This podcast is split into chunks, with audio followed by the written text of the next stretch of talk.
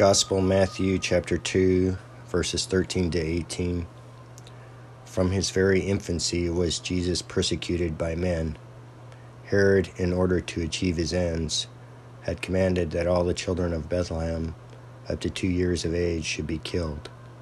This terrible sorrow for the mothers is seen by St Matthew as the realization of Jeremiah's prophecy made at the time of the capture of Jerusalem by the Chaldeans the Jews who were to be deported to Babylon had assembled at Ramah, a town situated to the north of Jerusalem, on the ancient territory of Benjamin, in order to express how great was the desolation of the people of God.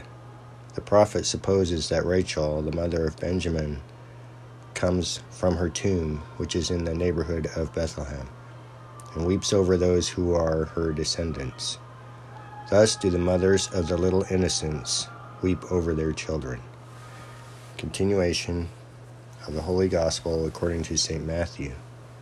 At that time, an angel of the Lord appeared in sleep to Joseph, saying, Arise and take the child and his mother, and fly into Egypt, and be there until I shall tell thee. For it shall come to pass that Herod will seek the child to destroy him who arose and took the child and his mother by night and retired into Egypt. And he was there until the death of Herod, that it might be fulfilled which the Lord spoke by the prophet, saying, Out of Egypt have I called my son.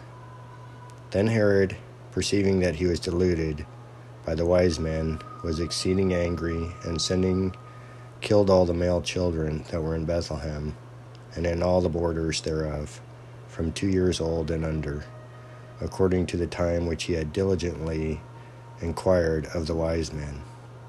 Then was fulfilled that which was spoken by Jeremiah the prophet, saying, A voice in Ramah was heard, lamentation and great mourning, Rachel bewailing her children, and would not be comforted, because they were not.